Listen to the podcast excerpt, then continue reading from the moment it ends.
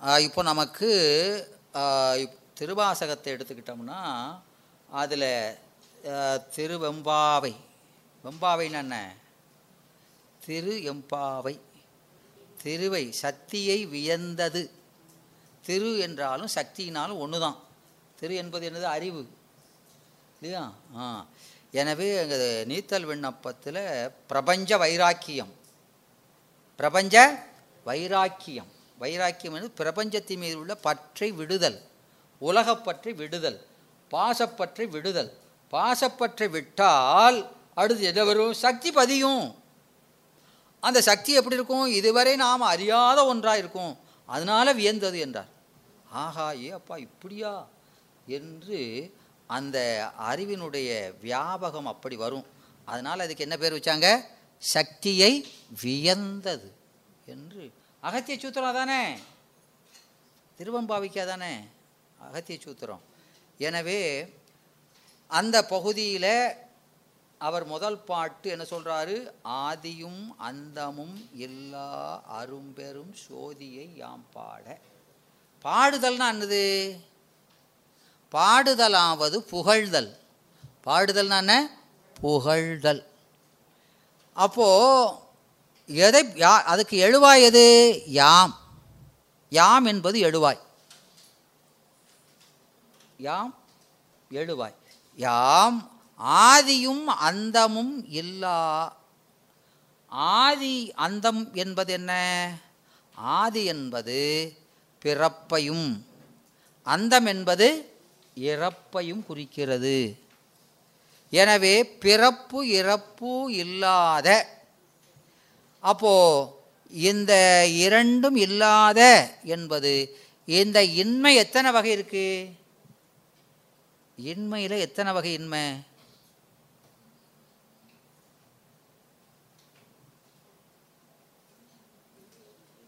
இன்மையில் நான்கு வகை. இன்மை நான்கு திறத்தது. என்ன இன்மை அப்படின்னா முதல்ல உள்ளதின் இன்மை. உள்ளதின் இன்மை. ஆ இன்னைக்கு மணி எட்டு மணி ஆயிடுச்சு இன்னும் குளிரலையே. அப்போ நேற்று குளிர்ந்துச்சு இன்னைக்கு இல்லை. குளிர் தெரியலை. இருக்கு ஆனால் தெரியலை. அது உள்ளதின் இன்மை. ஆ. அப்புறம் ஒன்றின் ஒன்று இன்மை. ஒன்றில் ஒன்று இன்மை.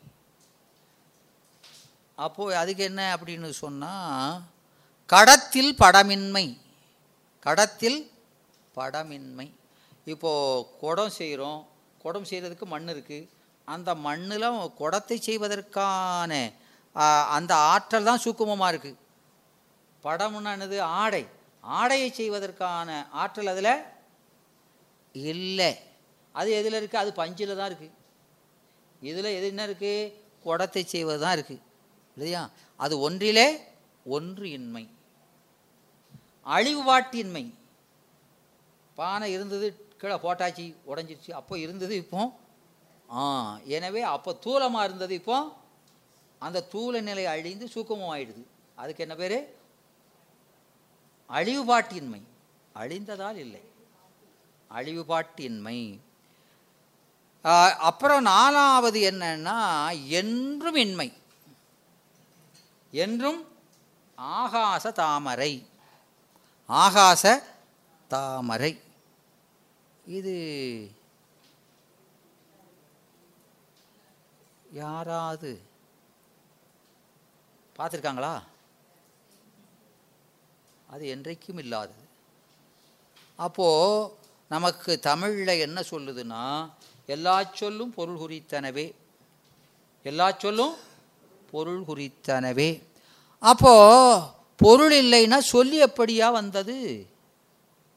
ஒரு சொல் இருந்தால் அந்த சொல்லால் உணர்த்தப்படக்கூடிய பொருள் இருக்கணுமா இல்லையா? இல்லாத பொருளுக்கு சொல் வருமோ? இல்லாத பொருளுக்கு சொல் வருமா? அப்போ வந்திருக்க? அப்படிங்க. வந்தது.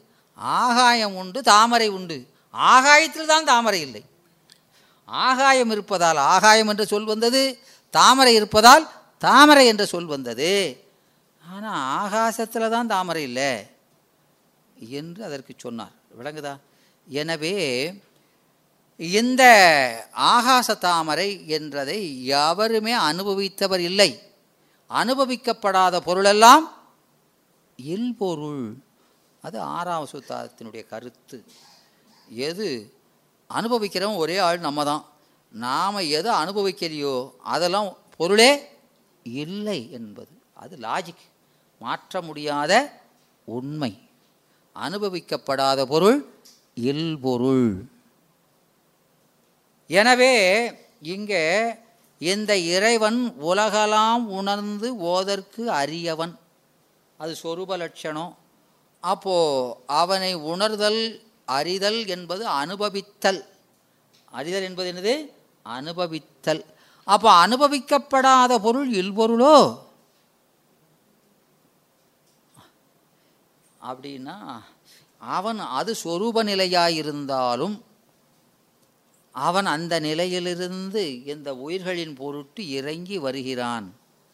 அதுதான் இங்கே அப்படி ஓதற்கு அரியனாயிருந்தாலும் அவன் நிலவுலாவிய நீர்மலி வேணியனாகிறான். அது என்ன நிலை? ஆ அது அருவுருவ நிலை. அது என்ன நிலை? அரு நிலவு. நிலவு. நிலவு அருவுரு நிலவு என்னது? அருவுரு எப்படி அருவுரு அது அது அமாவாசை காலத்தில் ஒரு கலை மட்டுமே தங்கி ஏனைய கலைகள் மறைப்பதால் அது என்ன சொல்கிறோம் அருங்கிறோம். பௌர்ணமியில் முழுதுமாக அதனுடைய கலைகள் வெளிப்படுவதனால அதை உரு என்கிறோம். எனவே நிலவு அரு உரு. அது உலாவுதல். உலாவுதல்னா என்ன? நிலவு உலாவிற்று.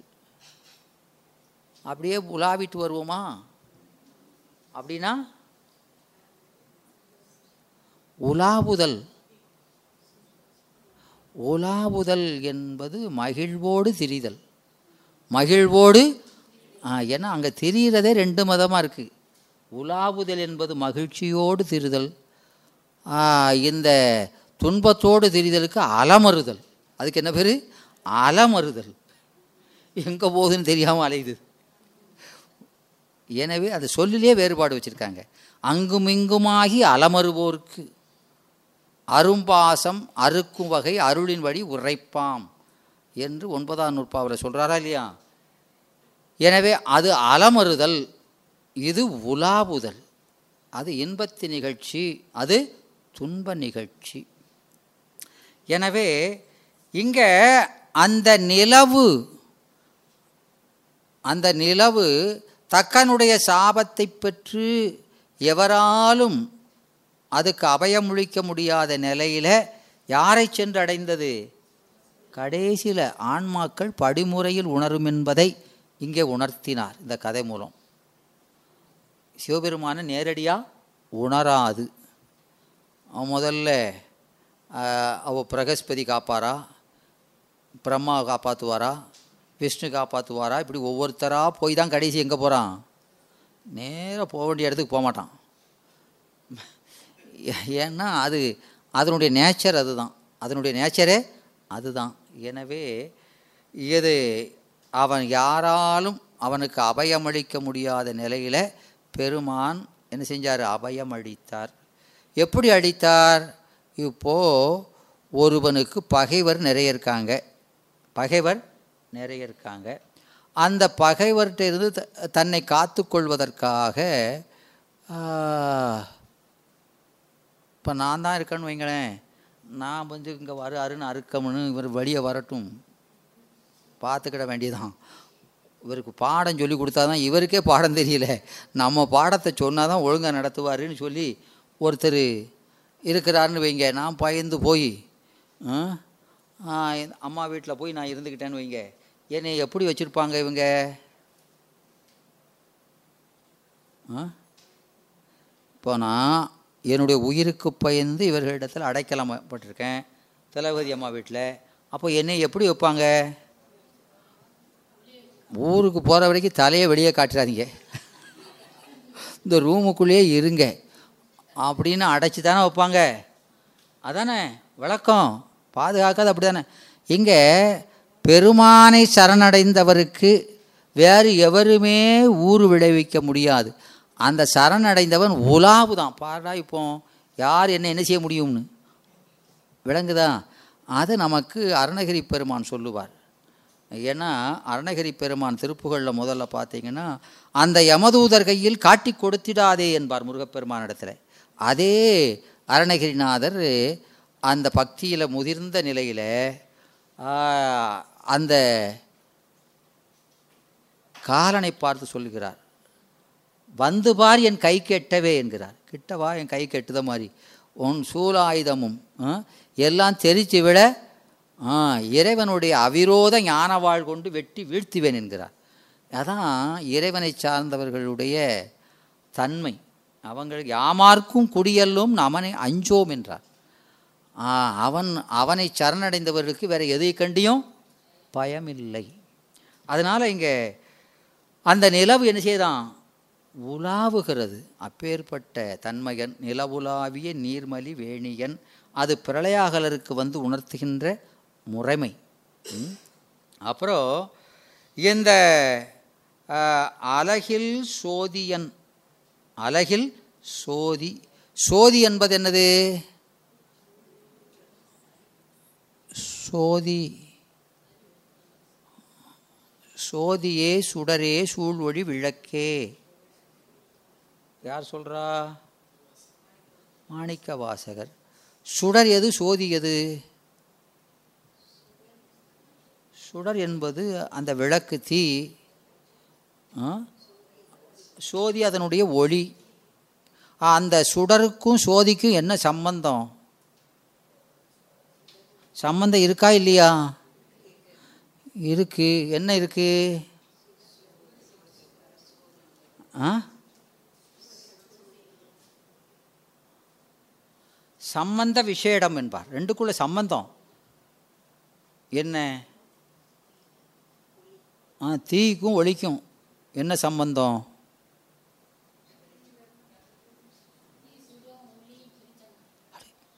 சம்பந்தத்தை கேட்க. ஒன்றை கேட்டால் ஒன்றை சொல்லுதில்ல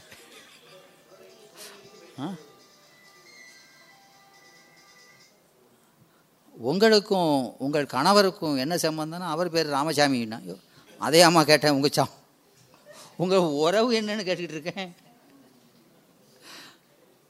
இப்போ இதுக்குள்ள சம்பந்தம் என்ன?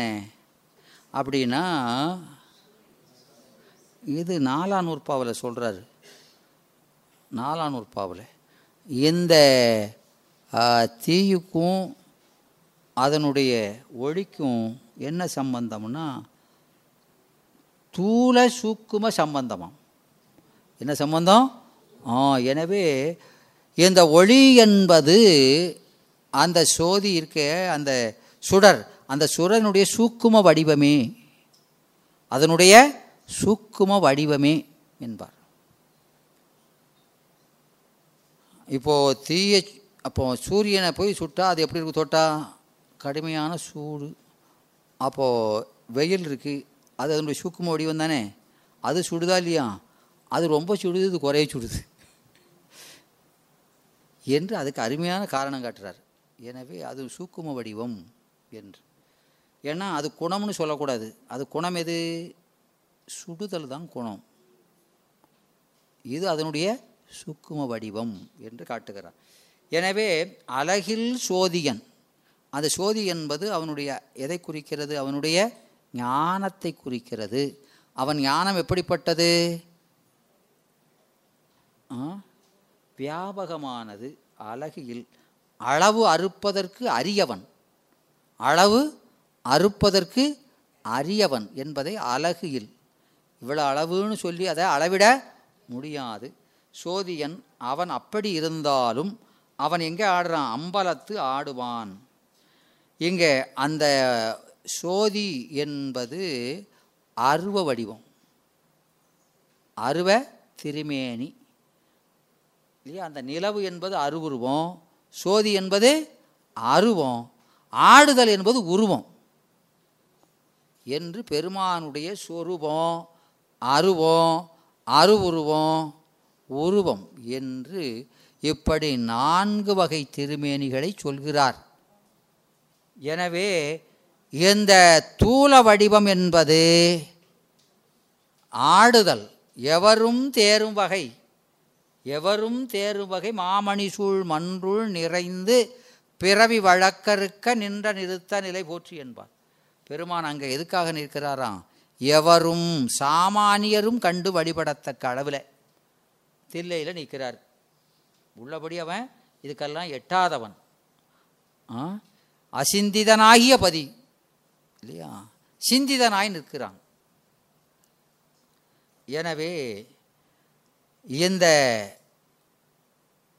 உருவத்திருமேனி சகலருக்குரியது. சகலரில் யாருக்கு? சமைக்குரியது. சகலரில் சமைகளுக்கு. சமய தீட்சை பெற்றவர்கள் இறைவனை உருவமாக கண்டு வழிபடுதல்.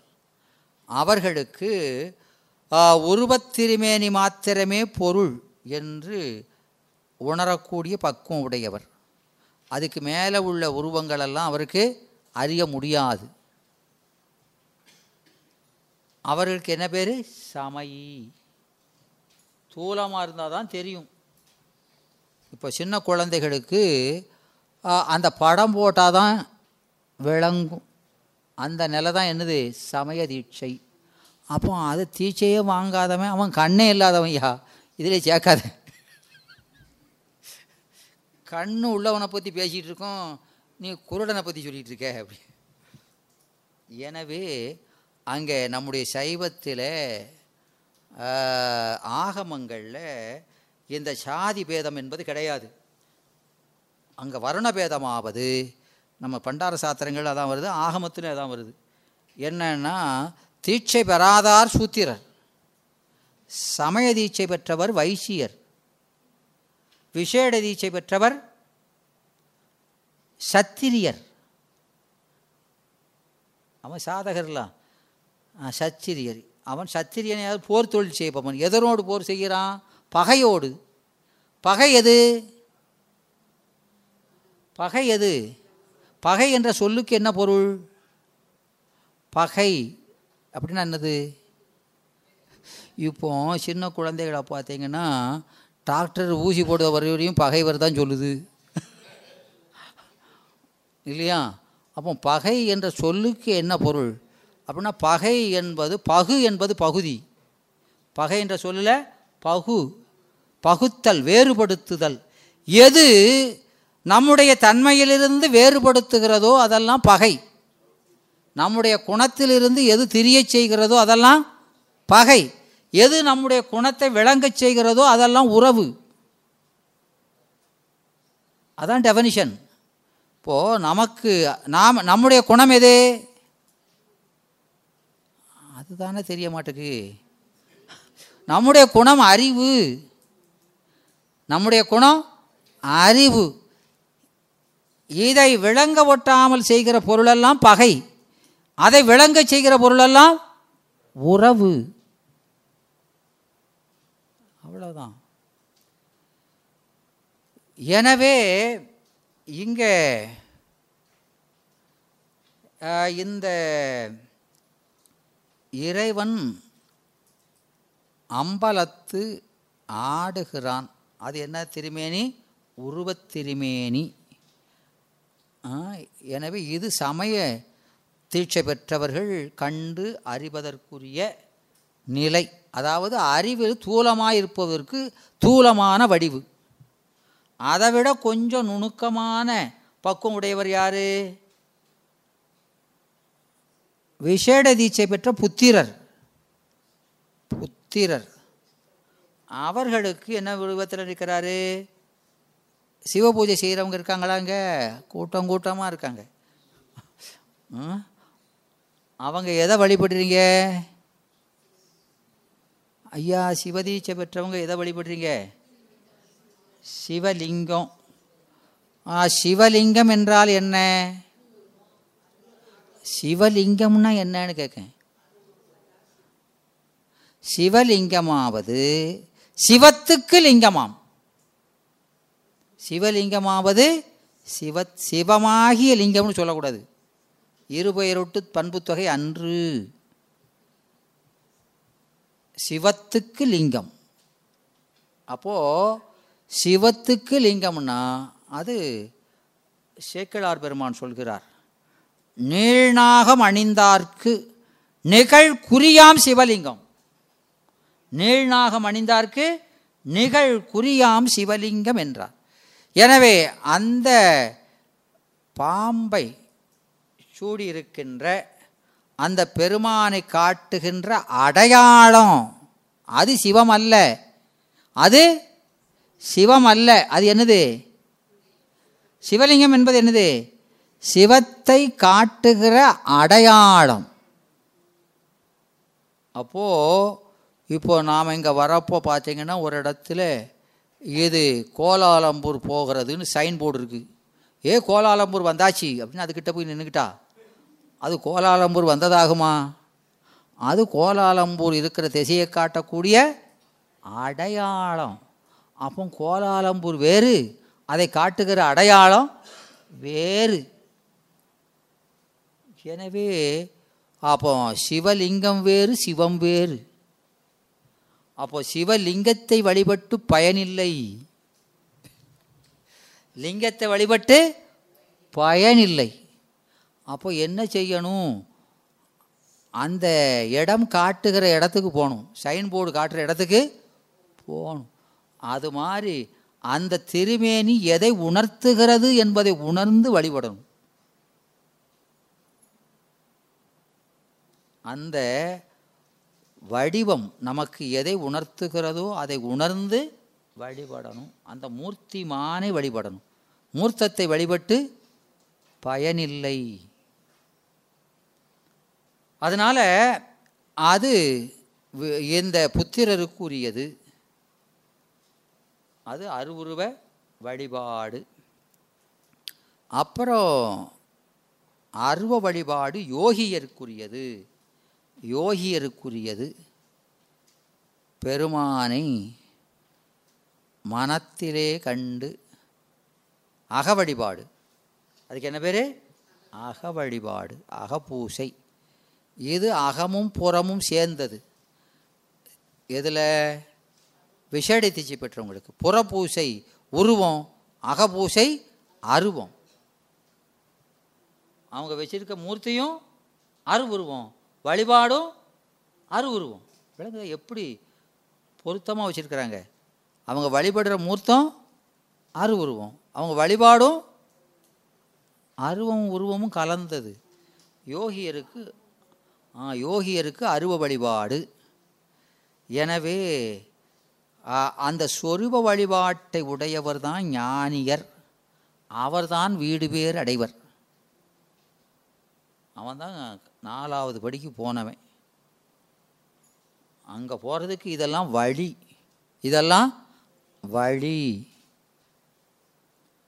அதனால் அம்பலத்து ஆடுவான். ஆடுதல் என்பது என்ன ஆடுதலாவது ஐந்தொழில் இயற்றுதல். ஆடுதல் என்னது? ஐந்தொழில் இயற்றுதல். அவன் எதுக்காக செய்கிறான் இந்த தூல அறிவை எப்படி? வியாபக அறிவாக அறிவழிபாடு செய்யத்தக்க அளவில் மாற்றுதான். அதுதான் ஆட்டம். அது ஊன நடனம் ஞான நடனம் மோன நடனம் என்று நம்முடைய நூல்களிலே பல்வேறு வகைத்தாக சொல்லப்படுகிறது. உண்மை விளக்கம் படிச்சிருக்கோமா இல்லையா? ஆ ஊன நடனம். ஊனம்னா என்னது? ஊனம்னா குறை. அப்போ பெருமான் ஊன நடனம் ஆடுதார்னா நொண்டி நொண்டி ஆடுதாரா? ஆ? ஆ ஊனமுடைய அறிவிலே அவர் ஆடுகின்ற நடனம் அவர் செய்கின்ற செயல் ஊனமுடைய அறிவிலே. எது ஊனம் ஊனமுடைய அறிவு சரிதான் ஐயா. எதுயா ஊனம் எது ஊனம் அறிவு தான் அந்த ஊனத்தை எப்படி அறிகிறது? ஊனமாவது. பகையை உறவென்று எண்ணுதலே ஊனமா. பகையை உறவென்று எண்ணுதலே ஊனமாம். பகை எது? நமக்கு அறிவுடைய பொருளுக்கு சடப்பொருள் பகையாம். பாசம் பகை. அதை உணர்வு உறவு என்று அதனோடு கூடுவது என்னது? ஊனம். ஒவ்வாத பொருளோடு கூடுவதுக்கு என்ன பேர்? அலர்ஜி. சொல்கிறோமா இல்லையா? அலர்ஜி வந்தால் என்ன செய்யும்? துன்பந்தான். ம். ஆ இல்லை. ஒவ்வாமை. ஆ. இல்லையா? ஏன்னா நட்புனா என்னது? நட்பு. நட்பாவது உணர்ச்சி ஒத்தல். வள்ளுவரே சொல்கிறாரா இல்லையா? உணர்ச்சி ஒத்தலே நட்பாம் கிழமை தரும். எனவே உணர்வினால் ரெண்டு பேர் ஒற்று ஒன்றுபட்டிருந்தால் அதுக்கு பேர் நட்பு. இவனுக்கு ஒரு இதில் இன்ட்ரெஸ்ட்டு அவனுக்கு ஒரு இதில் இன்ட்ரெஸ்ட்னு அவங்க நட்பாக ஆக முடியாது. ரெண்டு பேருக்கும் ஒரே மாதிரி இன்ட்ரெஸ்ட் இருந்தால் அவர்கள் நண்பன் ஆவார்கள் நட்புன்னு உணர்ச்சி ஒத்தல். எனவே அறிவு உடைய உயிரும் அறிவே இல்லாத சடமும் நட்பாக முடியுமா? ஆ அதனால தான் அதை பகைங்கிறோம். எனவே அதுதான் ஊனம். எது ஞானம்? ஞானம் ஞானம்னா என்னமோ நினச்சிக்கிடுறோம். ஞானமாவது உறவை உறவென்று கூடுதலே ஞானமாம். அதை அறிவது தான் ஞானம். உறவை உறவென்று அறிவது தான் ஞானம். அதை மாற்றி நினச்சா ஊனம். சரியாக நினச்சா ஞானம் அவ்வளோதான் பொருளை சரியாக புரிவது தான் ஞானம். என்று இப்படி நமக்கு சொல்கிறார். எனவே அம்பல அதுக்காக நமக்கு அந்த ஊன அறிவில் இருக்க ஊனம்தான் நமக்கு இறைவனை அவனுடைய நிலையிலே கண்டு வழிபட்டு உய்தி பெற முடியவில்லை என்ற அந்த கருணையினாலே இறைவன் என்ன செய்கிறான்? பிறப்பாக்கி கை கொண்டு இந்த உயிர் நம்மை அறிந்து வழிபட்டு உய்ய முடியல கழுத போனால் போகுதுன்னு விடலை. அவன் என்ன செய்கிறான் நம்முடைய மேலே இருக்கக்கூடிய கருணையினாலே நம்ம அந்த நிலைக்கு உயர்த்துகிறான். அப்பேற்பட்ட திருவடியை அது எப்படிப்பட்ட திருவடி? அந்த திருவடி மலர் சிலம்படி. மலர் சிலம்படி. மலர் சிலம்பு. அது மலரடி சிலம்படி. மலர்தல்னா என்னது? மலர்னா என்ன? இறைவனுடைய திருவடியை மலர் மலருங்கிறோம். ஏன்? திருவடியை மலர்னு சொல்கிறோமா இல்லையா? ஏன்? திருவடி தாமரை அப்படிலாம் சொல்கிறோம் லோட்டஸ் ஃபுட் ம். ஏன் திருவடியை சொல்கிறோம் அப்படி? அதாவது இறைவனுடைய திருவடியை மலர் என்பதாவது பூவினது இயல்பே பொருந்த கூறின். பூவுக்கு இயல்பென்ன மங்களமாதலும் நாற்றமுடையமையும் காலத்தின் மலர்தலும் வண்டிற்கு நெகிழ்தலும் கண்டோர் உபத்தலும் விளையப்படுதலுமாம் என்றார். இலக்கணம். இது பூவுக்கு இலக்கணம் என்றார். மங்களமாதல். பூன்னு சொன்னாலே என்னது? மங்களம். இறைவன் யாரு? சிவம்னாலே மங்களம். இல்லையா? மங்களமாதலும் நாற்றம் உடைமையும். அது அருள் மனம். இது என்ன மனம்? அருள் மனம் உடைமையால். காலத்தின் மலர்தலும். அது நமக்கு எப்போ விளங்கும்? அதற்குரிய பக்குவ காலம் வந்தால் விளங்கும். மலரில் மனம் எப்போ வரும்? மலர் பக்குவம் அடைந்தால் மனம் வரும். அது மொட்டாக இருக்கும்போது வராது. காலத்தின் மலர்தலும் வண்டிற்கு நெகிழ்தலும். வண்டுக்கு அதுக்கு உள்ள தேனை உண்ணுமாறு அது என்ன செய்யுது? நெகிழ்ந்து கொடுக்கு. அதுபோல பெருமான் அந்த இன்பம் என்ற தேனை உடையவன் அது அவன் அடியாருக்கு எளிய பொருளாயிருப்பான். மற்றவருக்கு அரியவனாயினும் அடியாருக்கு எளியனாயிருப்பதன் வண்டிற்கு நெகிழ்தலும். அப்படி அவனை அடைந்தவர் கண்டோர் உபத்தலும் அவனை அனுபவித்து பார்த்தவங்க ஐயோ இந்த இன்பம் எப்பேற்பட்ட இன்பமாக இருக்கிறது என்று அந்த மலர் மேலே கொள்ளையில்லாத காதல் கொள்வார்கள். அதுக்கப்புறம் அதுக்கு அடுத்து என்ன செய்வாங்கன்னா விளையப்படுதலும். அந்த திருவடியை வேற யாருக்கும் தந்துடக்கூடாது நம்மளே வச்சுக்கணும். இல்லையா? யானும் என் நெஞ்சுணுள் என்ன செஞ்சவன் காரைக்கால் அம்மையார் என்ன சொல்கிறாங்க ஆ? ஒன்றும் சொல்லலையா? பதினோராம் திருமுறை. ஆ? ம். அந்த பெருமானே அந்த அம்மை என்ன செஞ்சுதான்? சீர்வல்ல தாயத்தால். அது சீர் உயர்ந்த செல்வம். அதை பெறுவதற்கு அதை வைத்துக் கொள்வதற்கு எனக்கு உரிமை இருக்கு என்று சீர்வல்ல தாயத்தால் யாமும் என் தனி நெஞ்சுனுள் அடைத்து வைத்தோம் மாயத்தால் மறைத்து. ஒருத்தருக்கும் தெரியாமல் மாயத்தால் மறைச்சு வச்சுட்டாங்களாம். என் அன்பெனும் போர்வையதனாலே போர்த்து அமைத்து அன்புங்க போர்வையை போட்டு மூடி அவங்க நெஞ்சு இங்கே பெட்டகத்துக்குள்ளே கொண்டு அந்த சிவபெருமானை வைத்து கொண்டார்களாம். யாரு? எனவே அவங்க நெஞ்சு என்ற பெட்டகம் அதில் இருக்கக்கூடிய செல்வம் எது? சிவபெருமான். அவனை எப்படி வச்சுருக்காங்க? பொதிந்து அன்புங்கிறதுல பொதிஞ்சு வச்சுருக்காங்க. அப்போது அந்த பெட்டியோட களவு போயிட்டுதுன்னா? வைரமாக வச்சுருக்கு நல்லா இதை போட்டு கவர் பண்ணி வச்சுருக்கு. வைரத்தை களவாங்கல பெட்டியோட களவாண்டு போயிட்டோம்னா? எனவே அந்த நெஞ்சை எங்கே வைக்க என்று பார்த்தார்களாம்.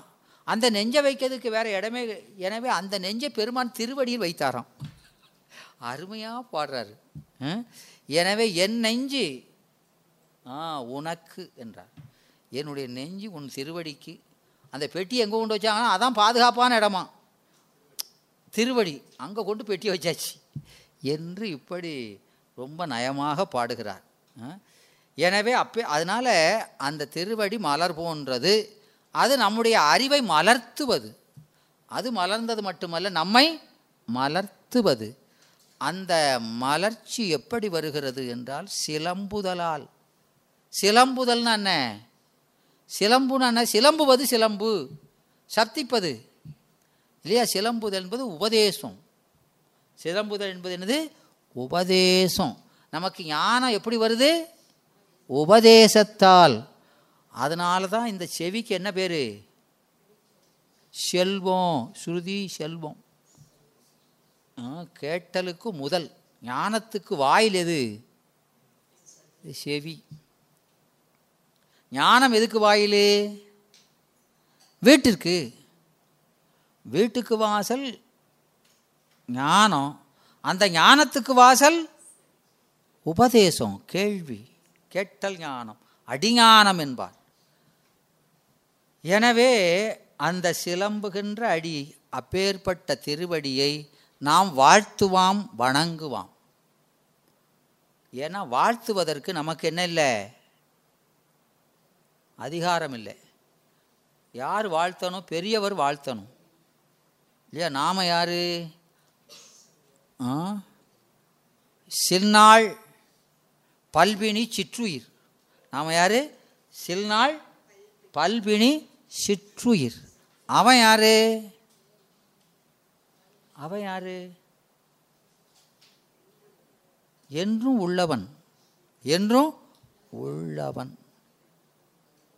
எனவே அவனை வாழ்த்ததுக்கு நமக்கு என்ன இருக்குது எனவே ஆனாலும் நம்முடைய அன்பின் பெருக்கினாலே அந்த விதியை கடந்து வாழ்த்துக்கிறோம் எப்படி வாழ்த்துக்கிறோம்னா வணங்கி வாழ்த்துக்கிறோம் பணிவோடு வாழ்த்துக்கிறோம் பெரியவர்கள் எப்படி வாழ்த்துவாங்க? நாம் வணங்க வாழ்த்துவர். இவங்க சிறியோர் என்ன செய்கிறோம்? வணங்கி வாழ்த்துகிறோம் என்று அவ்வாறு சொன்னார். இதுக்கு இன்னும் நிறைய இருக்குது அதில் இந்த பாட்டில் இந்த உலகுன்னு ஆரம்பிக்கிறாரு. இந்த உலகு என்பது பெருமான் எடுத்து கொடுத்த சொல்லு. ஒரு நூலை தொடங்கும் போது மங்களச்சொல் எதெல்லாம் நமக்கு நிகண்டில் சொல்லியிருக்கு அந்த நிகண்டில் சொன்ன அந்த சொற்கள் எல்லாம் மங்கள சொற்கள். முதல்ல நூலை தொடங்கும் போது அந்த வார்த்தையில் ஏதாவது ஒன்று தான் வச்சு அமைக்கணும். இது சிவபெருமான் எடுத்து சொன்னது. அதனால் இது பெருமங்கலமாம். மங்களத்துள் உலகு என்பது பெருமங்கல சொல். எனவே அந்த வார்த்தையை சேக்கிழார் பெருமான் அந்த பெரிய புராணத்தில் நூற்றி இருபத்தஞ்சி இடத்துல பயன்படுத்துகிறார். இந்த உலகுங்கிற சொல்ல. உலகலாம் என்ற சொல்ல பதினஞ்சு இடத்துல பயன்படுத்துகிறார் அது தொடக்கத்தில் உலகு என்று ஆரம்பித்து முடிக்கும் போதும் அந்த சொல்லில் முடிக்கிறார். இதில் அந்த சொல் எண்ணிக்கைகளால் அந்த பாட்டில் அது அறுபத்தி மூன்று சொற்களால் ஆகி அடியார்களை குறிக்கிறதாகவும் அந்த சந்தி பிரித்து சொன்னால் அதை சந்தி பிரித்து படித்தா எப்படி வரும்? தொகையடியாரையும் சேர்த்து. அது எழுபத்தி ரெண்டாக வரும்.